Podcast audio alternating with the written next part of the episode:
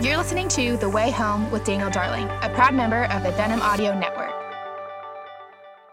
This episode of The Way Home podcast is brought to you by our good friends at the Christian Standard Bible. Just a quick word about the CSB translation. I have come to really enjoy it and love it over the last couple of years, and I use it in my preaching and also in my personal devotional study.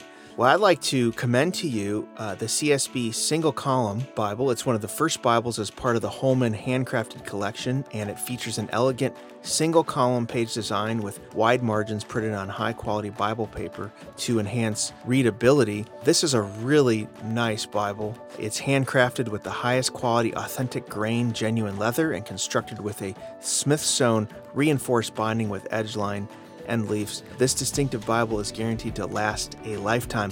I don't know about you, but I've been through several Bibles in my preaching, teaching ministry, and there's something about having a good Bible that feels good in your hands, that is easy to read. Also, the single column is really nice for readability and has just a lot of really great features in it. It's got wide margins so that you can do some writing and journaling in there if that's what you like to do. You can get 30% off this Holman handcrafted Bible if you use the code THEWAYHOME at lifeway.com. So go to lifeway.com and use the special code THEWAYHOME and get 30% off this Holman handcrafted Bible.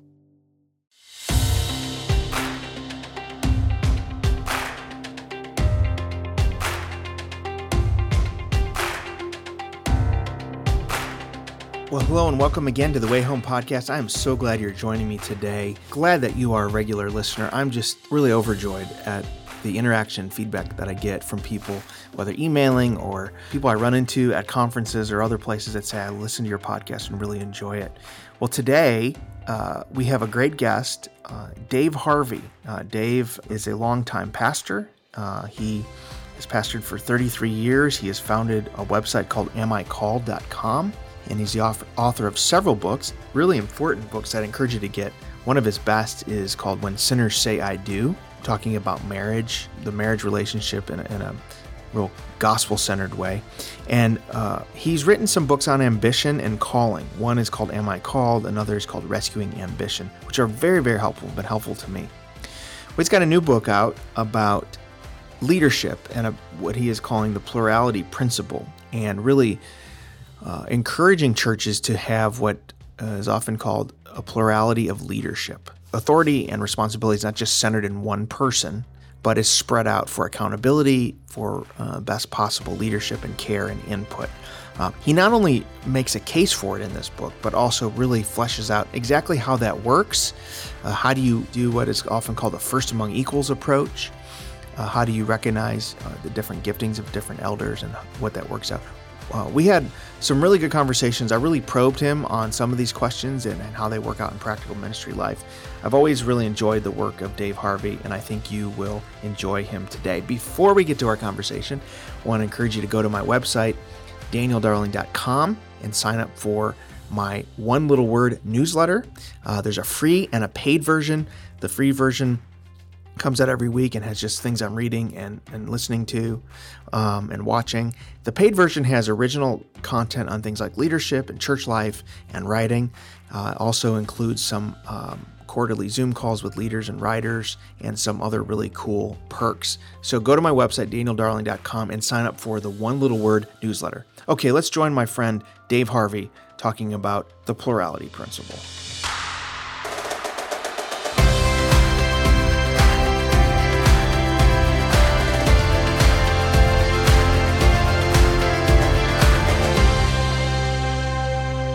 Well, I'm glad to have Dave Harvey back on the podcast. Dave, I think I had you on my podcast a few years ago talking about some of your other books, or maybe I think I did. I don't know. It all runs together, but I know I've read several of your books. But welcome back to the Way Home podcast. Thanks, Dan. It's great to see you. Great to be with you. So today we're going to talk about, you have a new book called The Plurality Principle, which is available from Crossway. We'll have links in the show notes. Forward by Sam Storms, Building and Sustaining a Thriving Leadership Culture. I'm so glad you wrote this book, and this is so interesting to me, both as a pastor and just someone who's been in kind of parachurch and denominational ministry as well.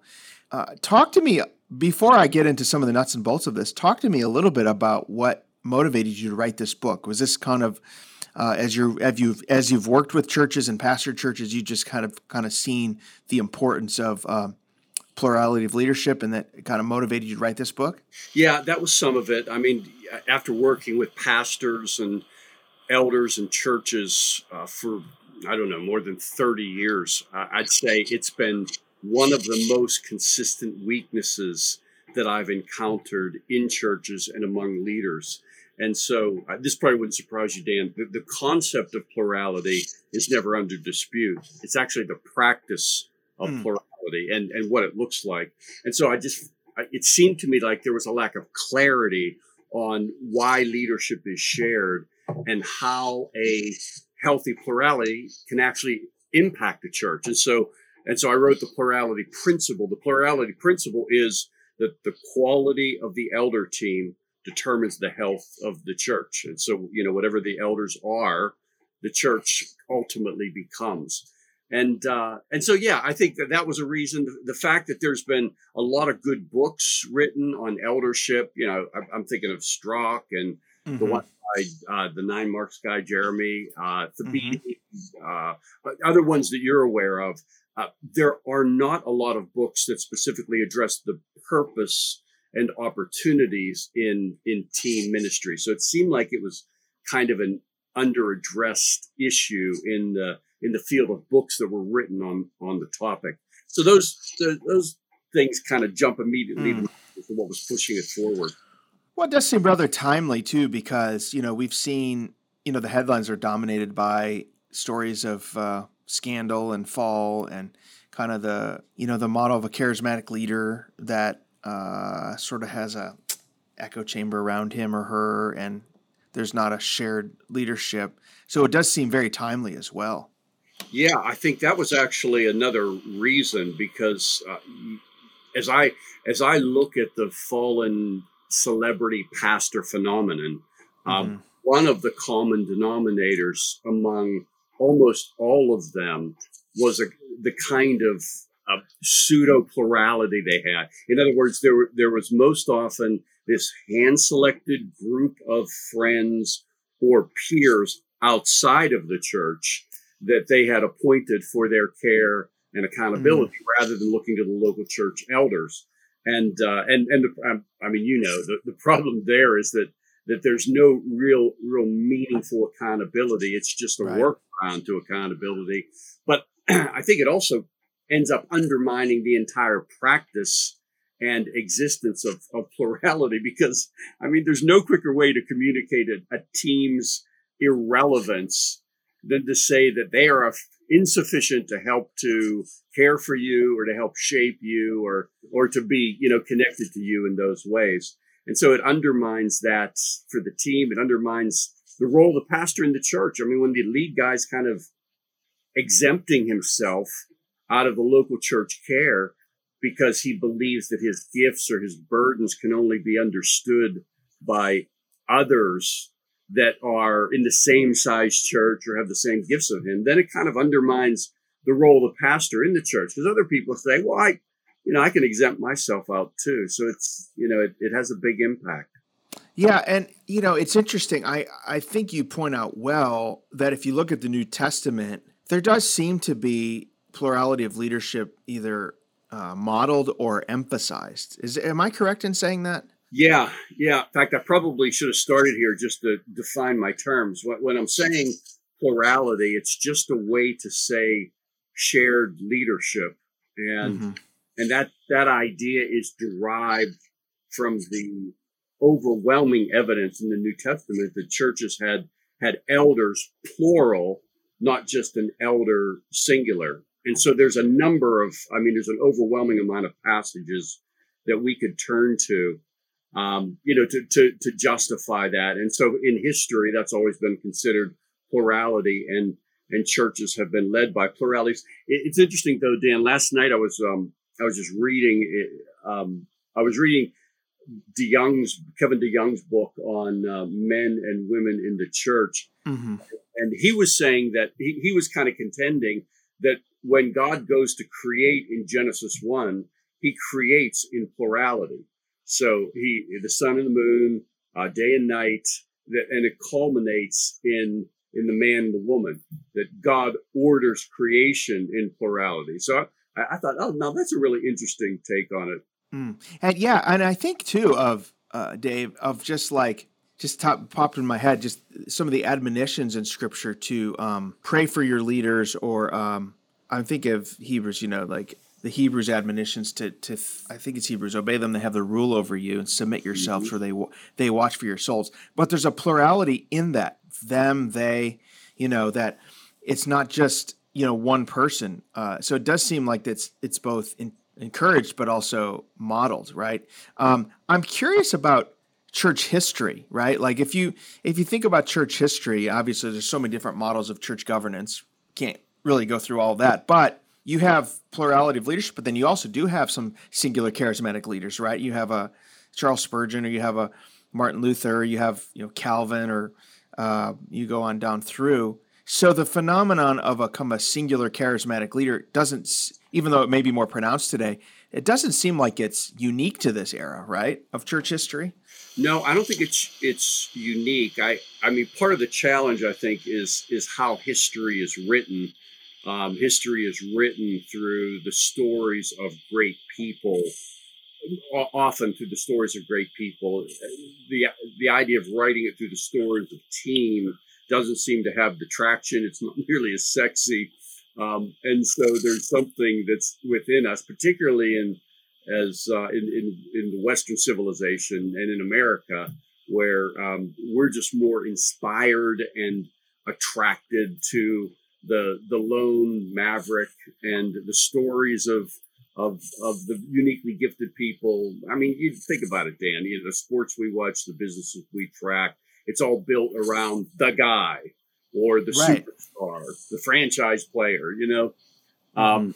But yeah, I mean, not long ago, I finished The Democratization of American Christianity. So it's, you know, it's Nathan Hatch's work going back into how the development of the nation interacted with the development of Christianity back then. And the Methodists and the Baptist circuit riders were just killing it. I mean, they were getting conflict all over the place. They were starting churches. Yale and Harvard are screaming and yelling because they're authorizing people to preach that haven't been trained. But it was all these kind of maverick guys. So I think that our history tends to be more entrepreneurial, less team. Yeah, and you also have the push and pull throughout church history of hierarchy, and then renewal movements, and then hierarchy again. You know what I mean? So, you know, you think of like you mentioned the Baptists and Methodists settling the West and having less stringent forms of, you know, accreditation and criteria, but also kind of got out ahead of everyone. And then they realize, okay, we need some theological education. We need some hierarchy, you know, and then there's always like you have hierarchy, then you have, that gets stuffy and bad. And then people are against it. So it just seems like the tension throughout church history, right? In terms of how we see church governance. Yeah, I think so. You know, I think one of the things that teams have to protect themselves in or against is just the drift towards institutionalism. Because I think once a maverick leader or a gifted leader decides that he's going to do plurality, and the plurality, you know, begins to take up the serious business of leadership through team, I think there are ways that institutionalism, you know, a settling in, a protection of the past, a preserving of the way we do things, a rejection of new ideas, those kinds of things can be unintentionally imported in there. And so the team has to really be committed to the kind of movement dynamics that are going to renew it and keep them moving toward God, keep them accessing ideas from outside of themselves, looking at what's going on in the fringes, bringing that in, studying it, understanding it, and shooting for renewal. So I want to talk about a plurality of leadership, because I really think this is so important, and really how we think about it in the life of a church, particularly with elders. You know, I think a lot of elder-led churches, it seems to me the healthiest ones have a kind of a mix of staff elders and lay elders, which is what I think you recommend. Talk about that dynamic, because there's a different expectation when you're a lay elder and a staff elder. And I think you've rightly stood up for lay elders and said, you know, they have a very, very important role. So maybe talk about kind of the dynamic with that. And then I have some other questions too about how you think a plurality of elders works, while also, you know, a lot of times there's one that has a particular teaching gift that takes the bulk of the teaching, and how that can kind of create an environment where he's kind of the lead guy and all that. So anyways. Okay. Yeah, I do think, Dan, I come from a world where at first, my first years of ministry, we did not have lay elders. And I worked within that model for a number of years and experienced both the strengths and the weaknesses of it. And over time became convinced that the lay elders are really important to the health of the church and the health of the plurality. So I think that the benefit is that some of the benefits are that when you have people that are employed, that are governing the church and are connected together, but answerable to someone who is ultimately doing their reviews and determining their income, then I think it tends to skew some of the way that information comes in, and it tends to create a bubble culture. Whereas the lay elder is not financially vested in that way, and has the ability to bring perspective, has the ability to represent a part of the church that pastors and elders that might be employed by the church don't touch each and every day. And therefore, they can bring that into their work of eldership, bring that into the elders' meetings. And it gives the pastors a greater sense of where the congregation really is. So I think that for that reason, and a number of others as well, the lay elders and sometimes pastors that are elders, working together on the same plurality is a solid model. And that's, one that has historic precedent as well. Mm. Yeah, I agree with that. And it just seems like, it seems a good check. I feel like at times lay elders bring a kind of wisdom that may not be seen by the staff, and a kind of accountability that someone who's getting paid by the church might. You know what I'm saying? So it seems like a really good, healthy mix. Talk about how plurality of elders really works in a healthy environment with a team environment, particularly, because typically even in the healthiest of plural environments, you have one pastor who's kind of a lead teacher, preacher. He's gifted that way. He's been called that way. How do those things all work together? Yeah, that's a great question, and I think a really important one.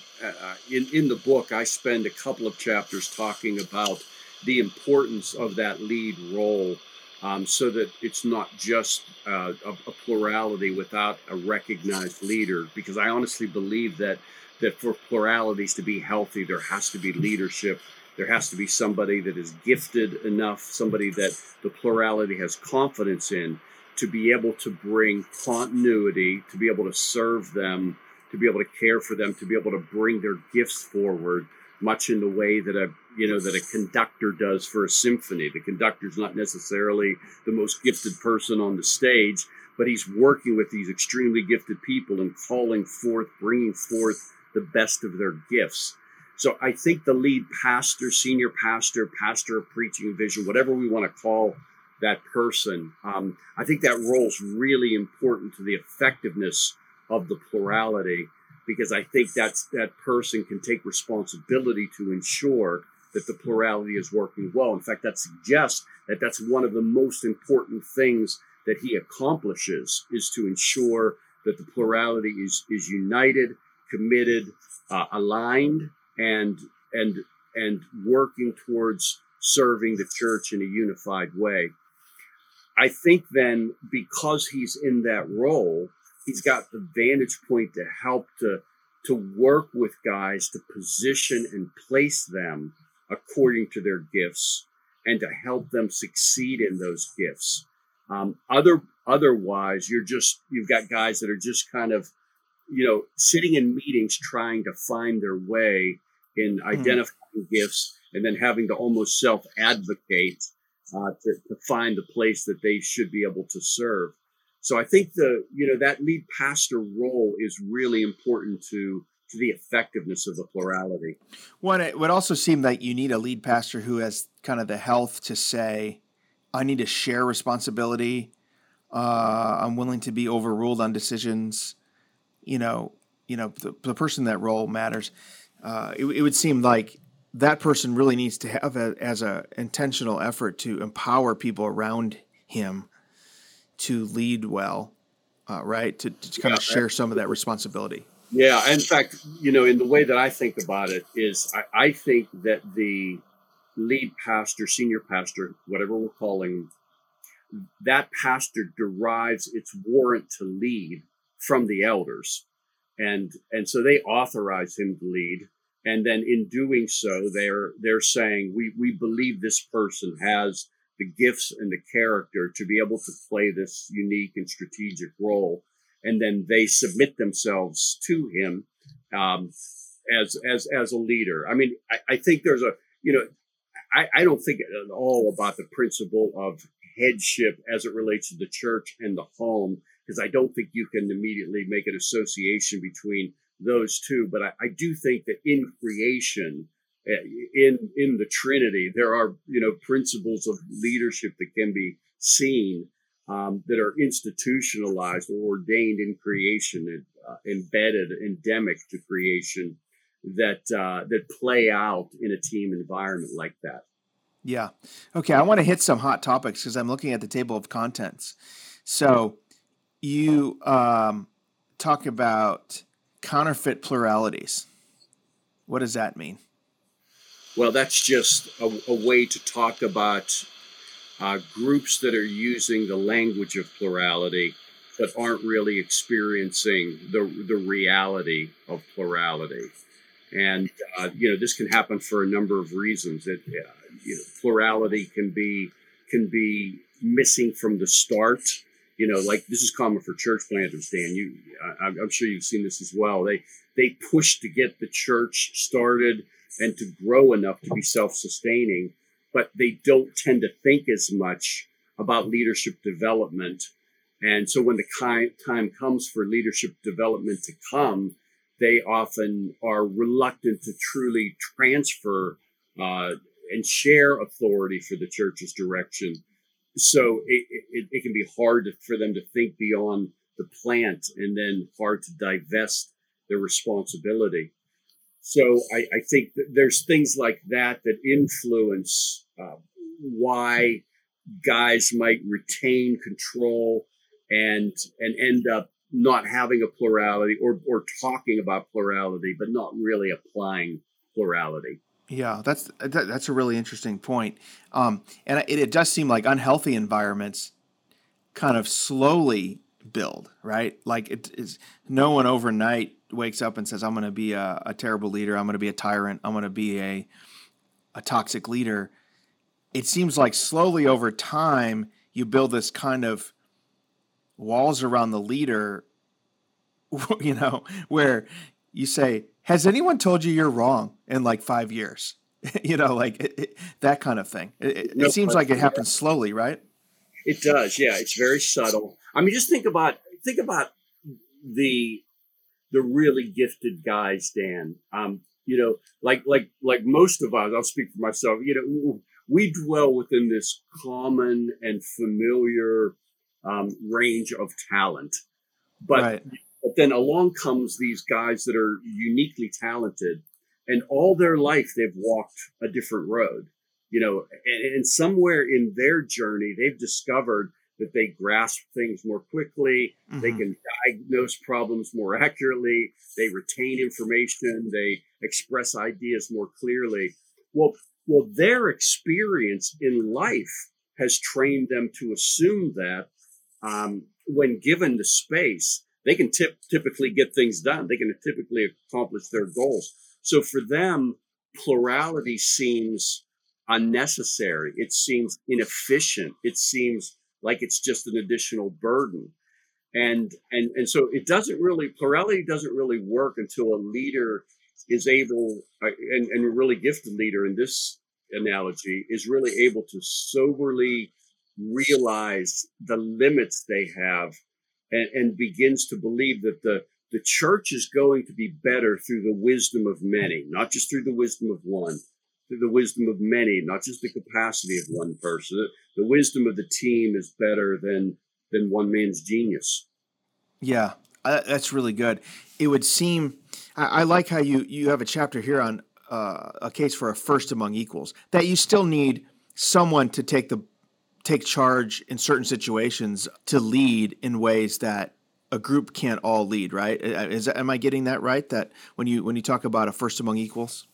Yeah, it's not that it can't work. I think I've seen pluralities where there is no lead pastor, where it does tend to work. You've got remarkably humble people, but it does seem to have a shelf life, and it does seem to create like silos within the church, churches within the church.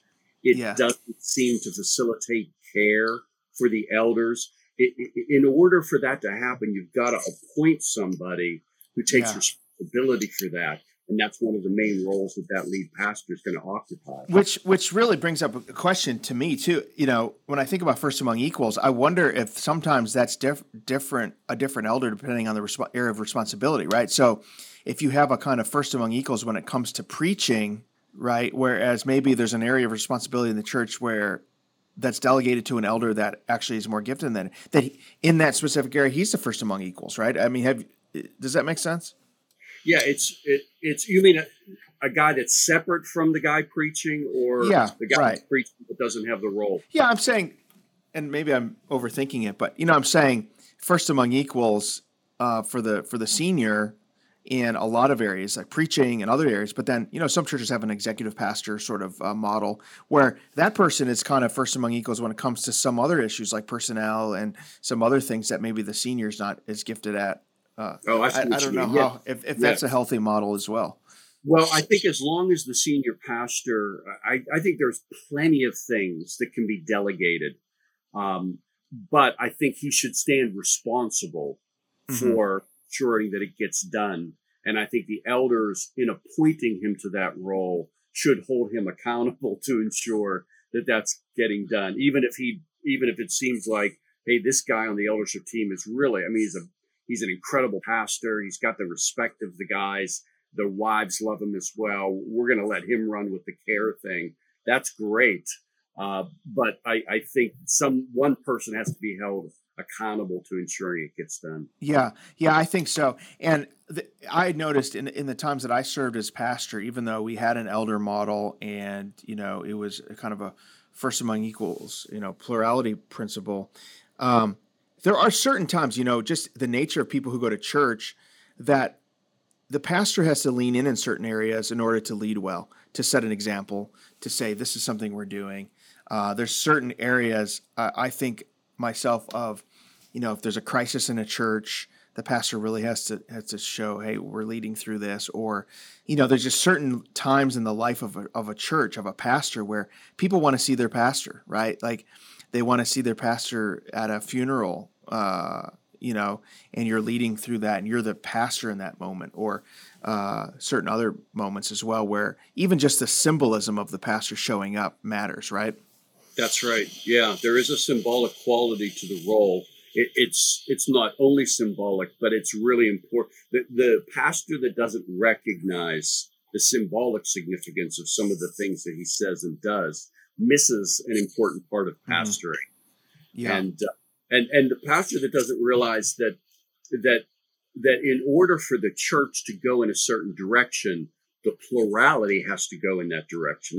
That's where, gets back to that plurality principle. The quality of the elder team determines the health of the church, because whatever direction the elders want to take the church, they first begin to apply themselves. And they become, what they want to lead the church to. And in so doing, they embody and they model and they bring illustrations out of that, of how they're modeling community together, and the church sees the integrity of that, and it has a profound influence on the church. This is a really good book. I want to encourage folks to get, called The Plurality Principle. And what I like about it is just that it not only do you make the case for plurality, but actually a lot of really practical wisdom on how to do that in a healthy way, particularly the second half of the book. And we can't go through all these topics now because time limits us, but topics like building a culture of care and accountability, acknowledging and sharing power, the plurality tune-up, the joy-boosting delight of shared ministry. Couple more questions while we still have you. Building a culture of care and accountability seems really important, where pastors are both cared for, elders are cared for, but also held accountable. Talk about those two things and why and how to make that happen. Well, most pastors, Tan, they're expending themselves each and every day in ways that can be utterly exhausting. And there is an orientation that a lot of guys have to just pour themselves out, to spend and be spent. And that's a wonderful thing, but they're not as attentive to the care for their own soul, sometimes not attentive to the care for their marriage and family. And what's at risk there is not simply the quality of their ministry, but the end of their ministry.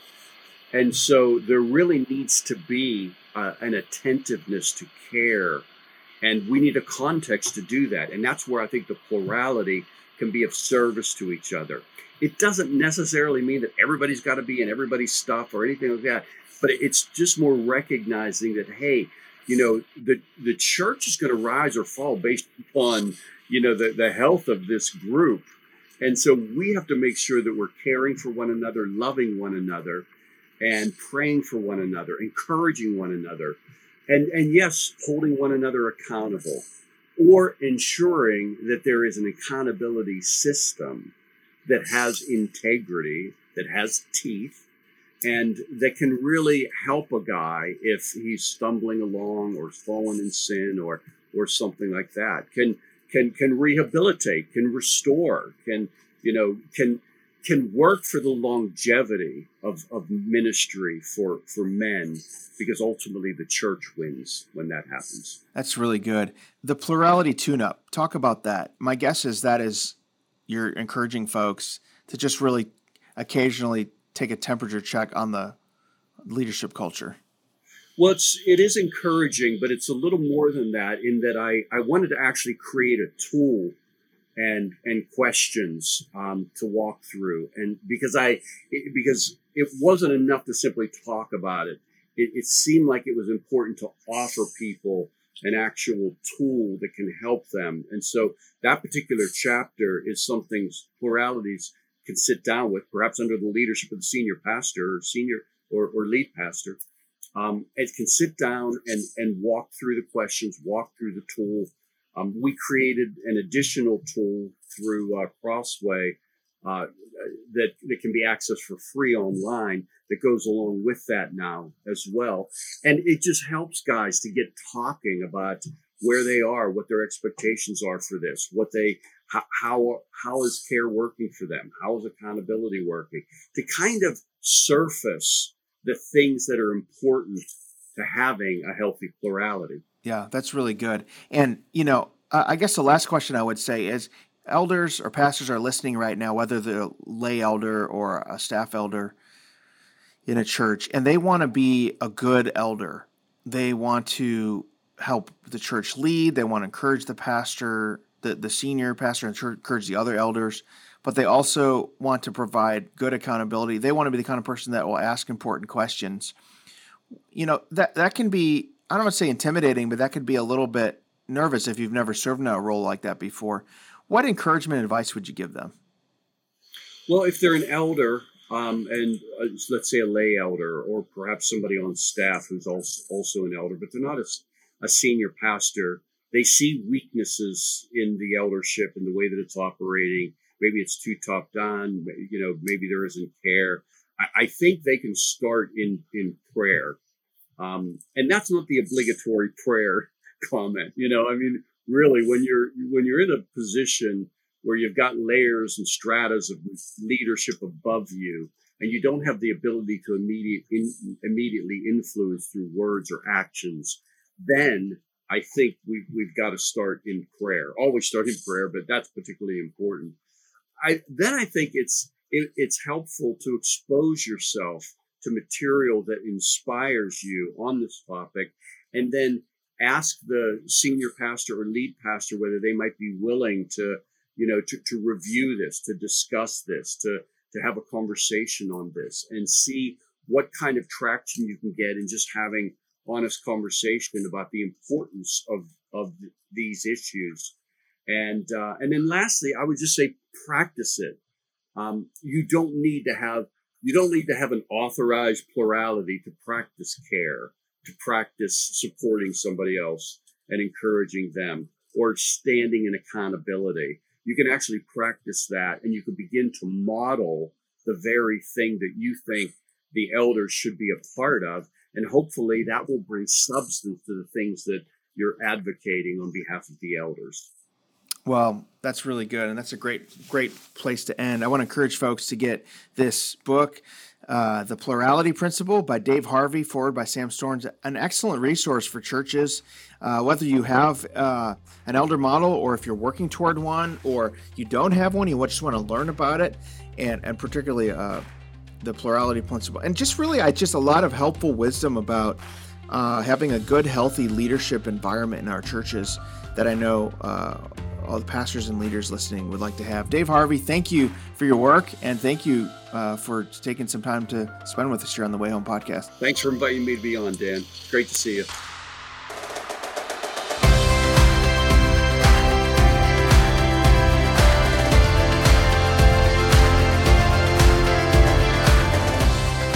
Thank you for listening to this edition of the Way Home podcast with Daniel Darling. For more information, you can visit danieldarling.com. If you do like this podcast, we encourage you to subscribe on iTunes or your favorite podcast catcher. We also encourage you to rate and review so others can know about the podcast. You can follow me at Dan Darling on Twitter, or go to my Facebook page, facebook.com/Daniel M. Darling. I also want to encourage you again to check out my latest book, Away with Words, and you can visit awaywithwordsbook.com. Thank you for listening again to the Way Home podcast. This is a production of the National Religious Broadcasters.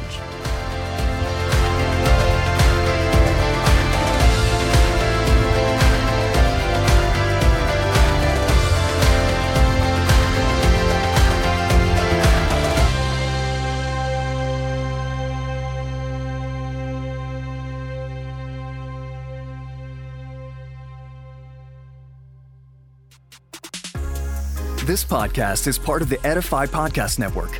Edify is a faith-inspiring app that brings together thousands of the best Christian podcasts in one place for your listening enjoyment. Cut through the noise and grow your faith by diving into the world's top Christian podcasts today. Download the Edify app for free from the App Store or Google Play, or by going to edify.app. That's EDIFI.app.